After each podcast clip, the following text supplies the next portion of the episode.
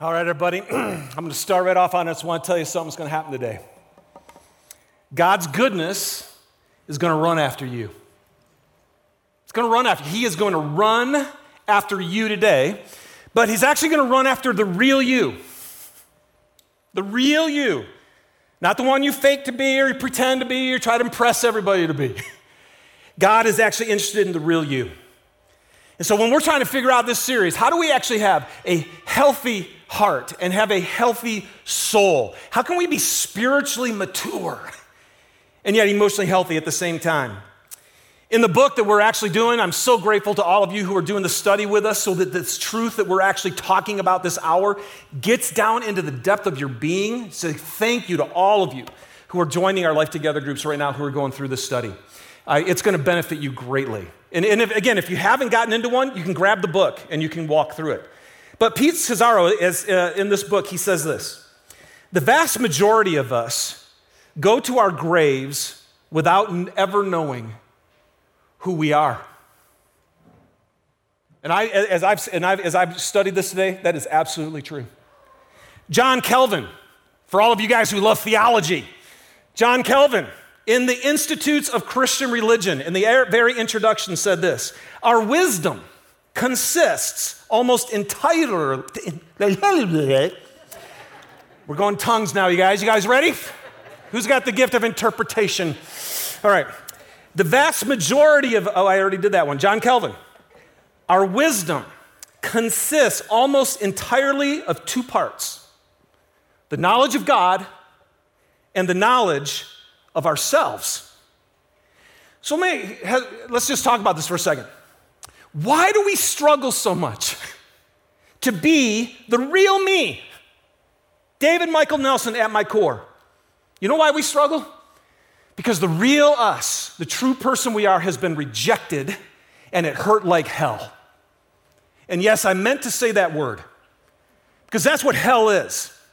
Hell is when you're separated from God.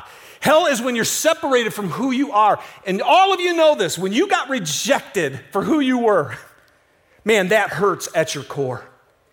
And because we live in a culture where the standard for acceptance has been put on you from outside of you.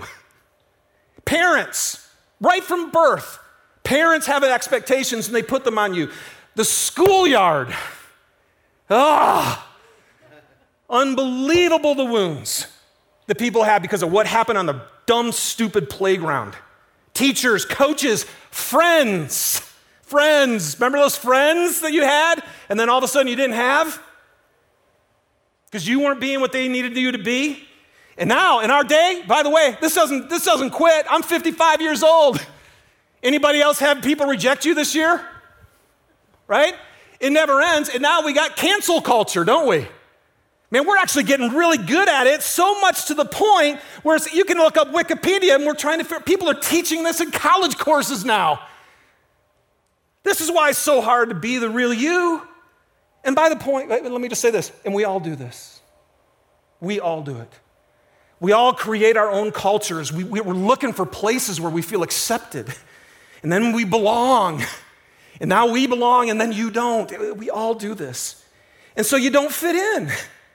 You don't, you don't fit in. If you grew up in a sports culture and you like music, if you grew up in a culture with high standards of cleanliness and order and everything's in its place, and you're spontaneous and free and do things last minute and don't mind keeping stuff, I mean, then you don't measure up.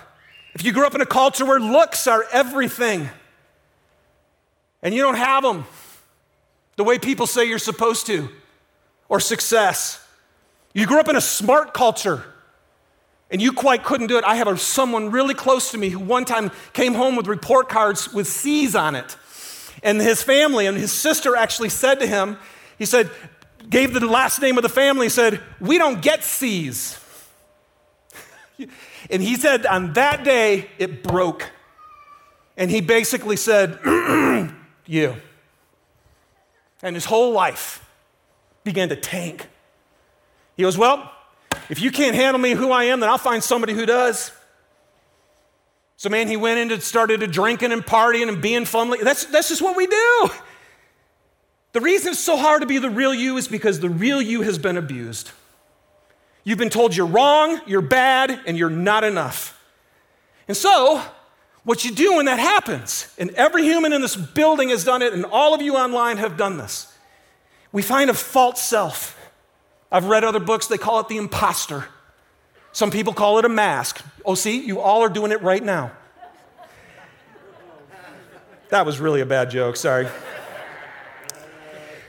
But what we do is we put on this person to hide the real you because if you actually see the real me, I know it happens, you reject it. But you like this person, so you really try really hard. And then some of you are super successful at this. Some of the most successful people in the world have finally admitted, but I don't know who I am. I'm telling you, man, the real you gets so buried down so deep that you're still looking for him. And so today, I'm going to tell you, man, God loves the real you. And that's the only you he loves.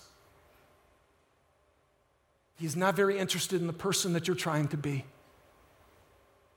He loves the real you, and he's running after you with love and goodness.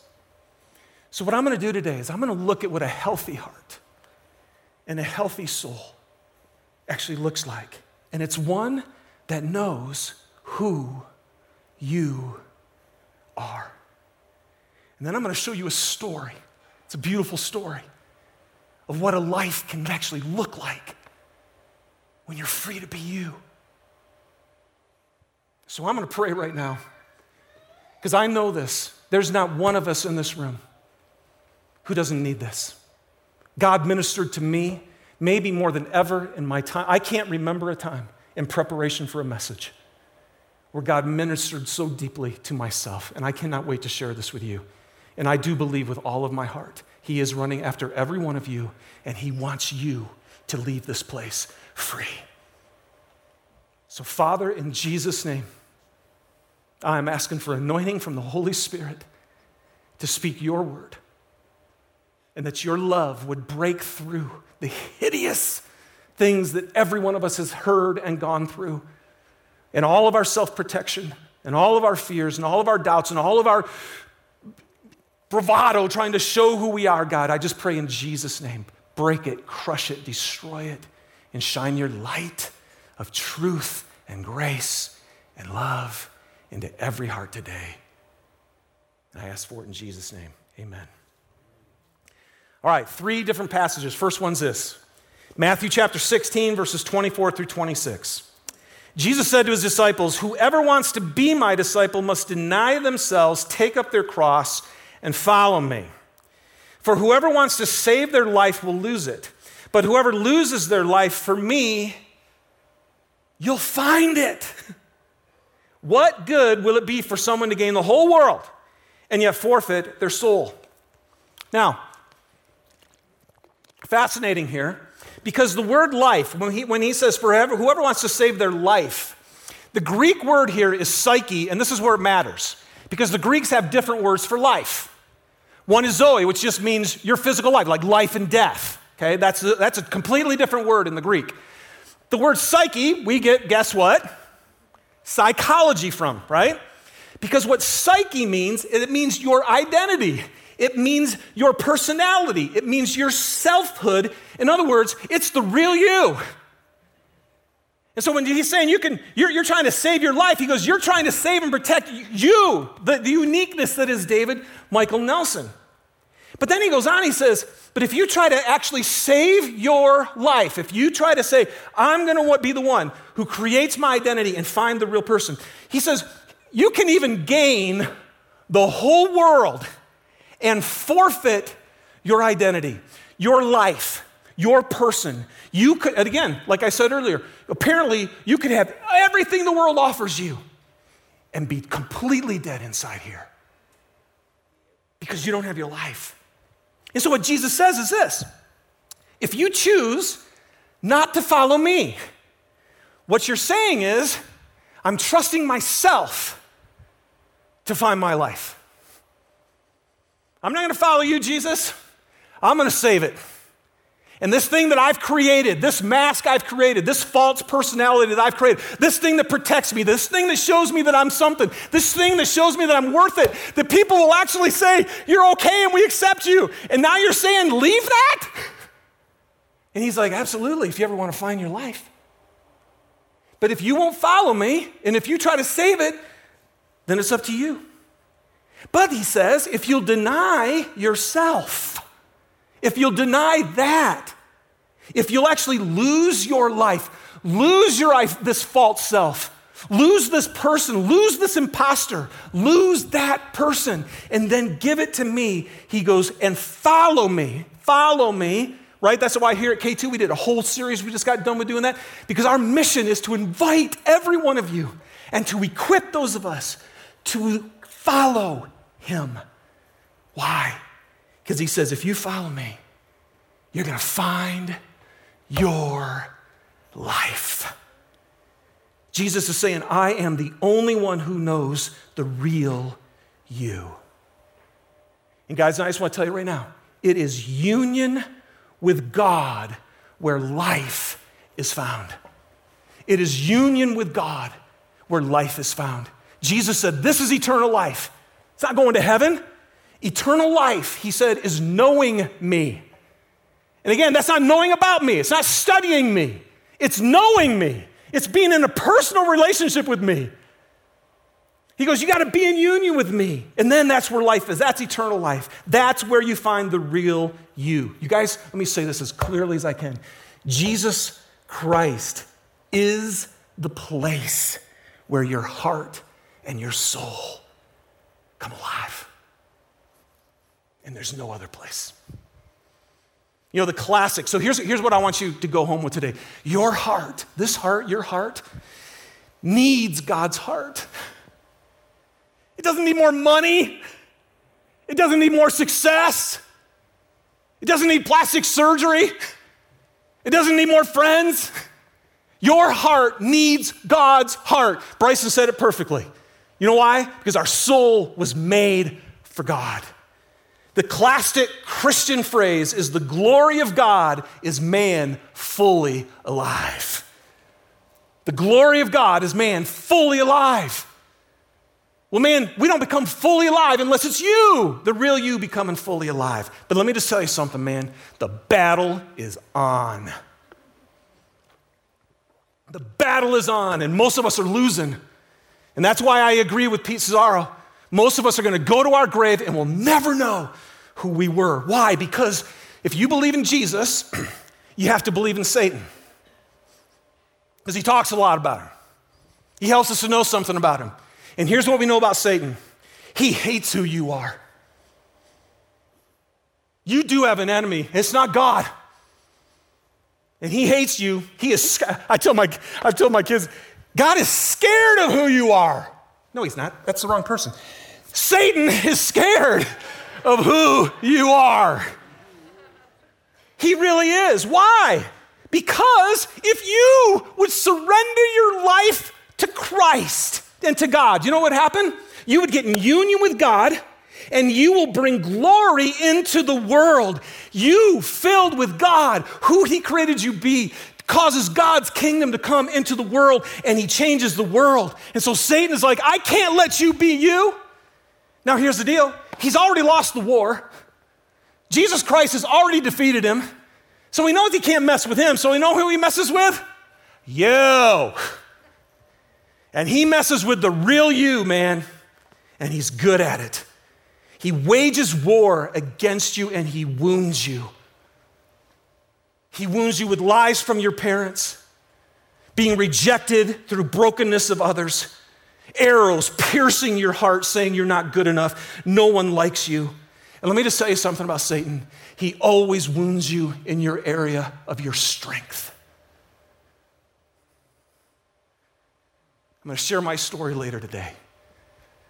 It is a battle. And I don't win it very enough. And I want to help you win. So, what does a healthy heart and healthy soul look like? We're going to look at David here, you guys. David was what? The man after God's own he went after God's heart. And David's heart received God's heart. And oh my goodness, did he know who he was? Look at this in Psalm 139. We're going to tear this apart real quick. Psalm 139, verse 1 says this You have searched me, Lord, and you know me. So, you guys, I'm just telling you right now God searches you, He's running after you. He's initiating. He loves you. He cares about you. He's searching you. And he's going not to, again, he's going, take off that mask. Take off all that stuff. I'm going into the real you. And, and, and, God knows you guys. I'm telling you, He knows the real you. Nobody else does, including you.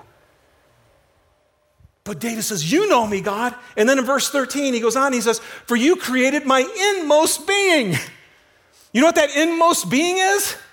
It's the psyche. That inmost being is your personality and your intellect and your attitudes and your abilities. You guys, in, in, Colossians it says, everything was created in him. You know what that means? You were created in the mind of God. You are God's idea. Every one of you is God's idea, and He knit together your inmost being. Verse 14, he goes, I praise you, God, because I am awesomely and wonderfully made. Now, how many of you said that when you looked in the mirror this morning? Most of us have always said fearfully and wonderfully made. So I went to the NASB, which is the closest to the original language, and they put in there awesomely, because the word for fear means reverence and awe. And I've always said it's kind of weird that I'm fearfully made, but awesomely made. And then, guys, not only that, that's what that means, but wonderfully. You know what the word wonderfully means? It means to be distinct, marked out, separated, and distinguished. So, what he's saying is, David is going, God, you, what an awesome thing you did when you made me, and you made me wonderful. You made me distinct and separate and distinguished from everybody else. I am your unique idea. And then he goes on, he says, Your works are wonderful. My soul knows that full well. Come on, man. How many of your souls look at yourself in the mirror and you go, Awesome, wonderful, God, praise, come on, break out the hymns. I'm incredible. You know, and then people will say, you know, because Jesus, you know, the scripture says, love others as you love yourself. And people are like, well, you're not supposed to love yourself, you know, because then you'd be. No, you're not supposed to be selfish. You're not supposed to be self centered. You're not supposed to have selfish ambition. But if you don't love yourself, then you don't love what God created. And I'm telling you this if you don't love what God created, it is super hard to love what He created out here. This is huge. And I love it because he goes, My soul knows this full well. And, and, David's like, not, not like, yeah, I think I, you know, I'm okay. No, full well, you know what that word is? Exceedingly, abundantly, you can't contain it. Come on, man. This is somebody who knew who he was. He knew the real David. And when you find out what God has done, when He's created in here, man, you are going to rejoice and you're going to realize I'm awesomely made. I am uniquely, wonderfully made. And a healthy heart and a healthy soul apparently knows that. I love how the message put it. Body and soul, I am marvelously made. I worship in adoration. What a creation. That's a healthy person. He goes on, verse 16, he goes, You saw, your eyes saw my unformed body. All the days ordained for me were written in your book before one of them came to be. Here's a healthy soul. You know what David knew? God did not only form and fashion his inner being and his physical body, the word there, ordained, literally means to form and to fashion and to make. So, what God is saying, a healthy person, someone who knows who they are in God, is someone who knows not only did he make me, he's made plans for me. He knows the purposes that He has for me. Come on, man. How many of you are trying to find out why in the world you're here? Well, there's someone who knows, and it's the one who created you. And David is like, that right there. Not only my psyche, my identity, my person, but the plans. And then Jesus says, hey, guess what? If you'd quit trying to figure it out, if you'd stop doing your own thing, if you'd stop thinking that you know more than I do, if you would start trusting and believing that I am your creator and I made you in a plans and purposes for your life, if you would give me your life, you'll find it. And if you keep trying to do it yourself, you're going to lose it. He keeps going. Verse 17, where am I? I don't know. Oh, seriously, where? Okay, let's, do, let's go here. Verse 17 and 18. How precious are your thoughts concerning me? How vast is the sum of them? Were I to count them, they would outnumber the grains of sand. Oh my gosh. seriously? How many of you think, when you think about God, you're like, man, God just can't stop thinking about me? I, am telling you, the only time that's ever happened in my life is when I've been in love. the only person, like, like Susie, right? Like you're falling in love and you're supposed to be working, you're supposed to be studying, you're supposed to be doing this, and you can't think about anything else but her. And you can't help it. And God is thinking so much about us that David says, I can't even count. It's like the sand on the seashore. Oh my goodness. Come on. Is that how you view God towards you? Your heart needs God's heart. And not what other people think about you. And not what other people say about you. And not how they're judging you because you're not this enough and not that enough and not that. Oh, just humanity. And then he ends by saying this. And when I wake, I'm still with you. Another version says, You're still with me. You know why? Because in the Hebrew, it's just, we're with. Here's what David knew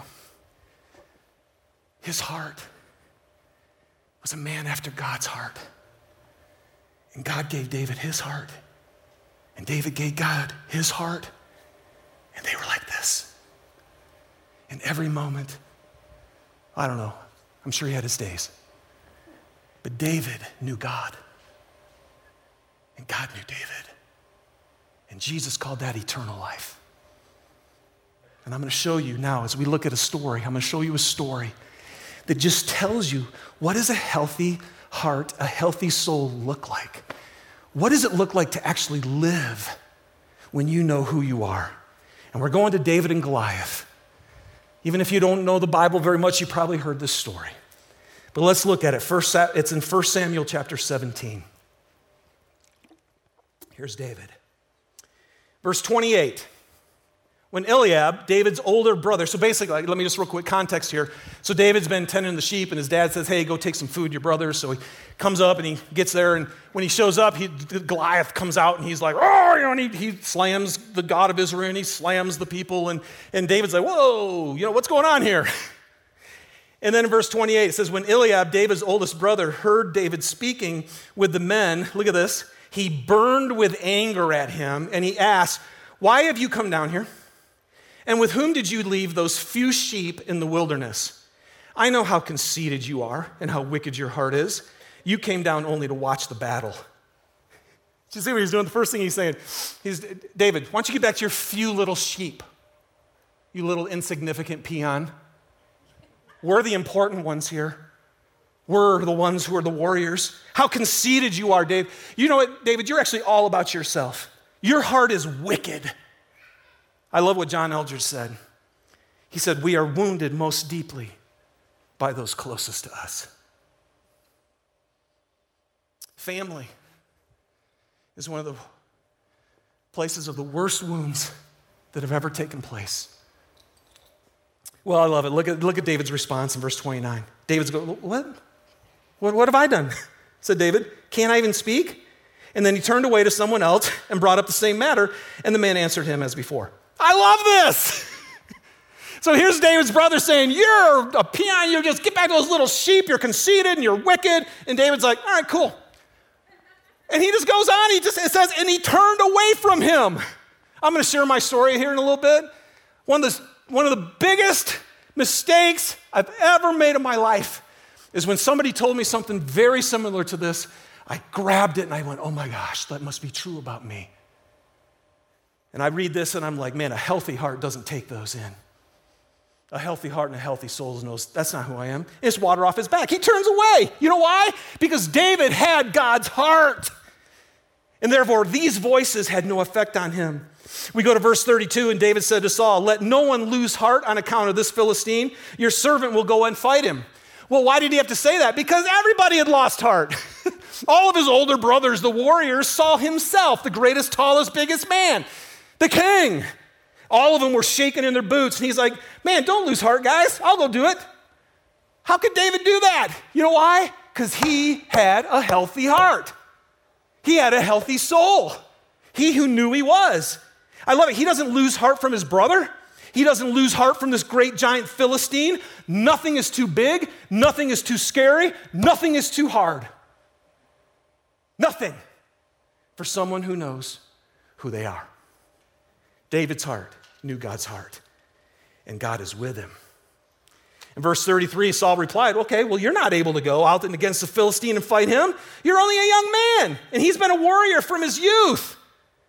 And here's the other thing that can happen people who hold influence can say things and make you think, think things that are not true about you. See, here, here's all Saul was doing. All Saul did was, dude, you're young. And so immediately he's like, well, you can't do it. And David's just like, you don't know me. And you definitely don't know my God. And you don't know me with my God. And then in verse 34, so David said to Saul, Your servant has been keeping his father's sheep, and, when a lion or a bear came out and carried off a sheep from the flock, I went after it and I struck it and I rescued the sheep from its mouth. And when it turned on me, I seized it by its hair, I struck it and I killed it. Your servant has killed both the lion and the bear. This uncircumcised Philistine will be like one of them because he has defied the armies of the living God. The Lord who rescued me from the paw of the lion and the paw of the bear will rescue me from the hand of the Philistine. On, man, give me some Braveheart action. I want some blue paint on my face right now. But let me show you what, why a healthy person can say that. What did David say? I went after it. I struck it. I rescued the sheep. I seized it. I struck it. And I killed it. And then he said, Because the Lord rescued me. One who rescued me will rescue me. Do you guys see? What was David saying there? You know what he's saying? You know why I was able to do that? Because I did do it. Do you know why? Because me and God are like this. I don't do anything by myself. And me with God, He rescued me. He actually did it, even though I was doing it. Come on, man, you guys, that's eternal life. Jesus is like, follow me, walk with me, keep in step with my spirit. Do nothing on this earth by yourself. And you and I together, he says, I can do more than you could ask or imagine according to my power at work within you. That's a healthy heart and a healthy soul is someone who knows God and God is with you and you're with him. Verse 38 Saul dressed David in his own tunic, put a crown, coat, of, coat of armor on him, a bronze helmet on his head, and David fastened on the sword over the tunic. And he tried walking around because he was not used to them. he goes, I can't go on these because I'm not used to them. So he took them off. See, Paul says, oh, or Saul says, okay, so if you're going to do this, well, then be like me.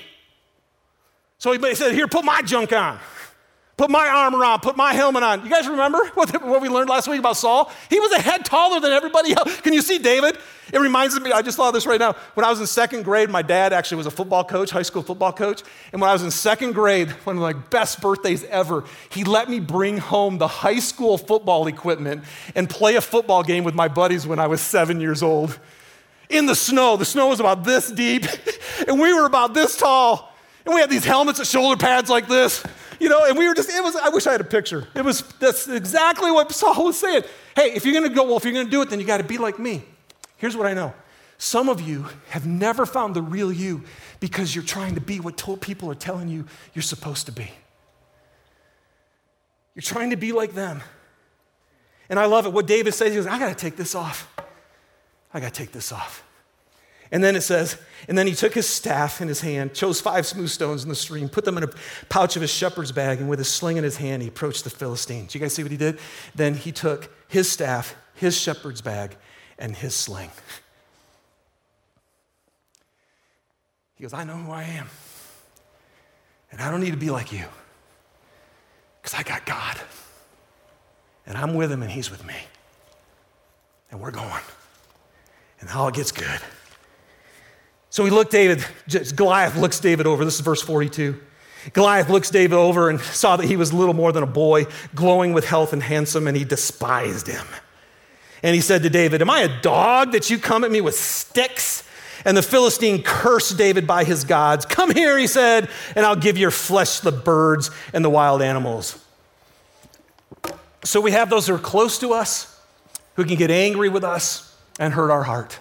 We have those who might have influence over us who are telling us that we don't have the ability to do it. And then I tell you what, then you guys, we just have the enemy. You have an enemy. And the world, the way of the world, is exactly the opposite of the way of God. And the way of the world is you must perform and other people must approve of you. And if you don't, you are not worth it. And the world is evil and wicked in its way. And then I love it because he says, and then he cursed him. Do you guys know what the word curse means? It literally means to belittle. That's what it means. You know why? Because the opposite is when you honor somebody. When you honor someone, that word means you lift them up. But when you curse, you belittle. So David is being belittled by Goliath. But David knew who he was, and his heart had God's heart. And now watch this because he knew God was with him. Verse 45. So David said to the Philistine, You come against me with sword and spear and javelin, but I come against you in the name of the Lord God Almighty.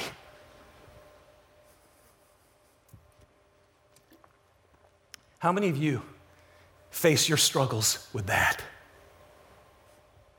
Oh, yeah, you might come at me with a need to be successful and need to be beautiful and a need to be smart and need to be, but I come against you in the name of the Lord God Almighty.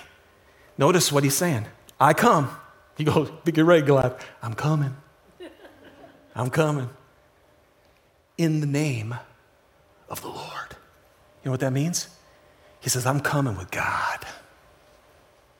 Me and God, we do life together. We do life together. So let's go. And then he says, The God of the armies of Israel, whom you have defied, oh, this day the Lord will deliver you into my hands, and I'll strike you down and cut off your head. Come on. The Lord will deliver you into my hands, and I will strike you down and cut off your head. Do you guys see? Do you guys see this? David and God do everything together.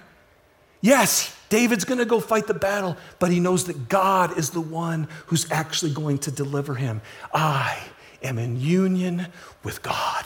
I follow Jesus Christ. He lives in me. And then he says, This very day I will give the carcass of the Philistine army to the birds and the wild animals, and the whole world will know that there's a God in Israel. All those gathered here will know that it is not by sword or spear that the Lord saves, but the battle is the Lord's, and he will give all of you into our hands. It is not by sword or spear. It is not by human effort. It is not by your effort to show that you are good enough, beautiful enough, pretty enough, smart enough, spiritual enough. It's not. The battle is the Lord's, and there is a God in Israel. I love how he says the whole world will know. The whole world will know that there's a God. Hey, you guys, the glory of God on earth is you being fully alive. That's the church. Come on, man, that's the church. The church is people who live with God. And if you discover, let God tell you who you are if you give him your life. Because I'm telling you right now, every one of you has Goliaths, man. We all do. Almost everyone in that story was shrinking back in fear as the people of God. But there was one man who was after God's heart. There was one man who was following God, being in union with Him, and nothing could stop him because he lived in union with God. So, real quick, my story in closing. You know, I didn't ask God to make me who He made me to be, He just did. And I, it was weird. When I was in elementary school, I was always a leader. I just was a leader. In fact, there are times I go out in the playground and I just go, okay, I'm not going to say anything. And everybody come to me and go, hey, Dave, what are we going to do? So I'm like, all right, all right, this is what we're going to do. That's just who he made me to be. It's how he knit me together. And then when I was in middle school, I'm a middle school guy. Man, if any of you are middle school, any of you watching who are in middle school, I'm laying there, my brother comes home from college and he tells me what love is. And basically, he just says in a nutshell, Dave, love is when you think about others more than yourself. Love is when you lift up other people and you help them to feel great about themselves. You just think about them. And I'm laying there, I still remember laying in bed and go, all right, I'm going to do that. So I just started doing that. That's how I live my life. I just walk in, I'm a leader, so if like, okay, well then I'm gonna walk in and, this, and see who's on the fringe, who doesn't feel like they're a part of things. And so then I would just go and I'd gather them all together and I just, come on, man. And I would just, that was me. I just, I'm a gatherer, I'm a starter. And then later in my life, I had somebody who was so important to me, whose words mattered a ton, like the guys who came to David with Goliath. And he said, You know what, Dave? He goes, It's always all about you. You're always the center of attention. You walk in a room, and next thing you know, it's all about you. And I just sat there and I'm like, What? Oh my God, it's the last thing I want to do.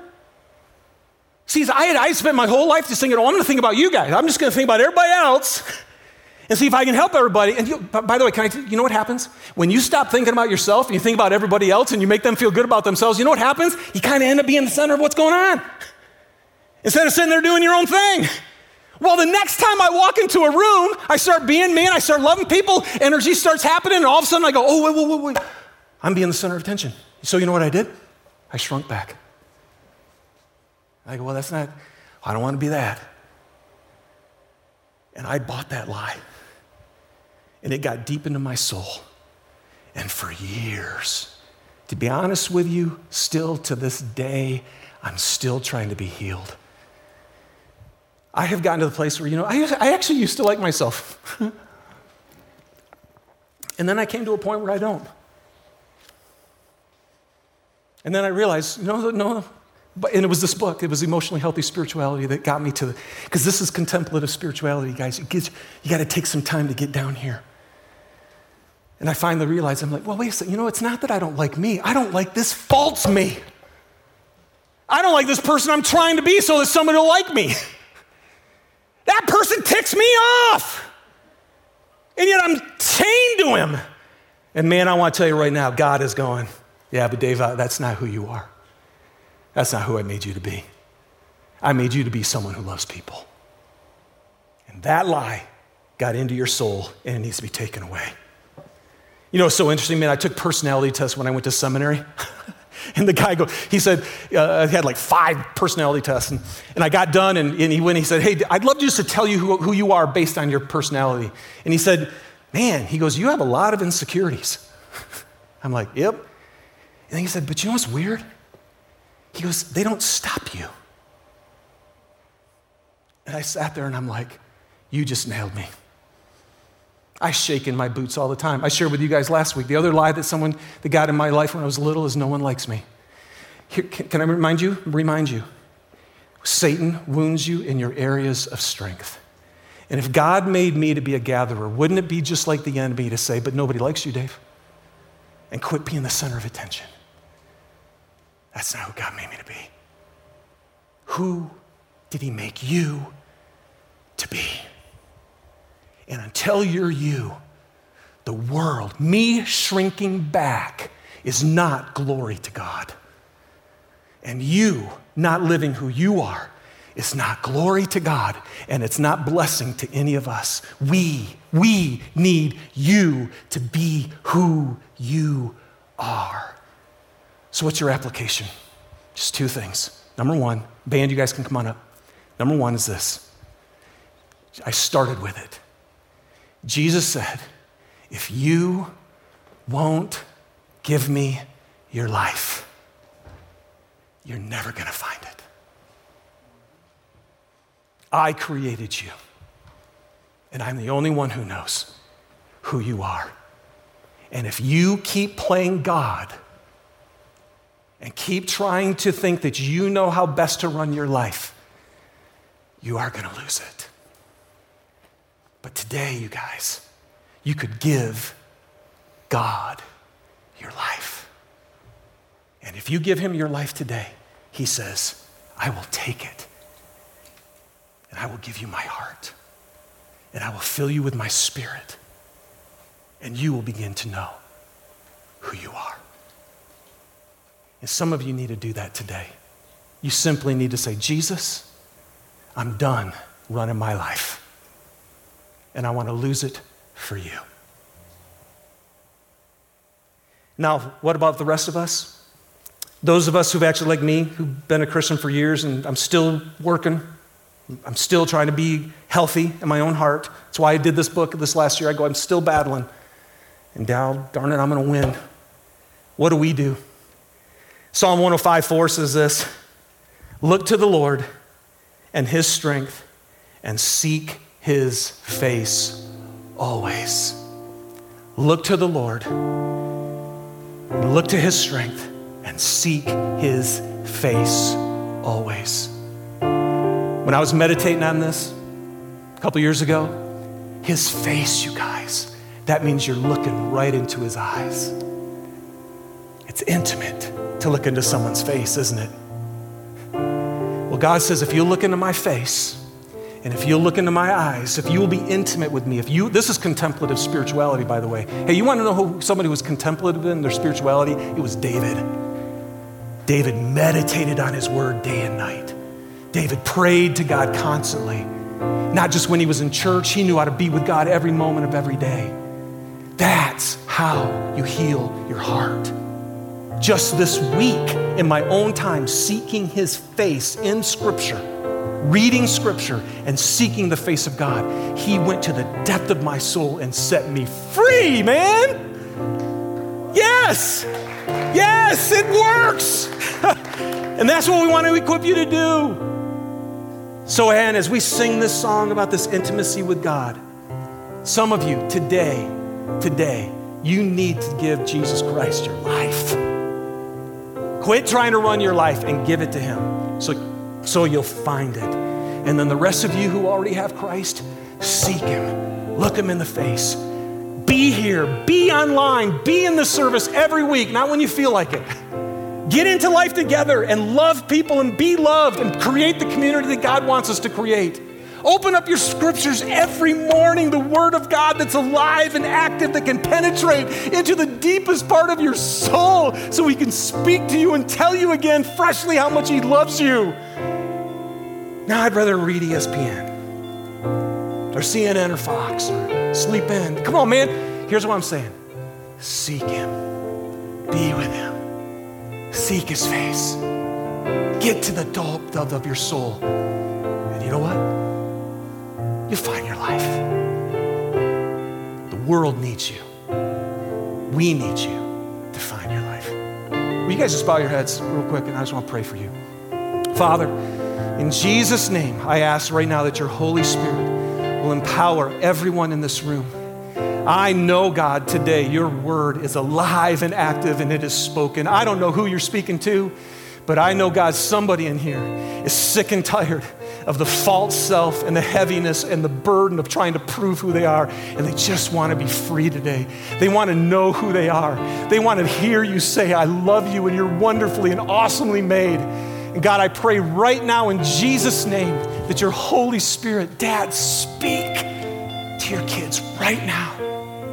And I just want to ask you, I'm going to ask you to be really bold right now. And if today, if you have never surrendered your life to Christ, if every time He said to you, Come follow me, and you said no, every time you said no, if you want to make a decision to follow Jesus Christ today, if in your heart you've heard God say, Give me your life, and you want to give it to Him today, I'm just going to ask you, would you just raise your hand real quick if you actually want to give Jesus Christ your life today?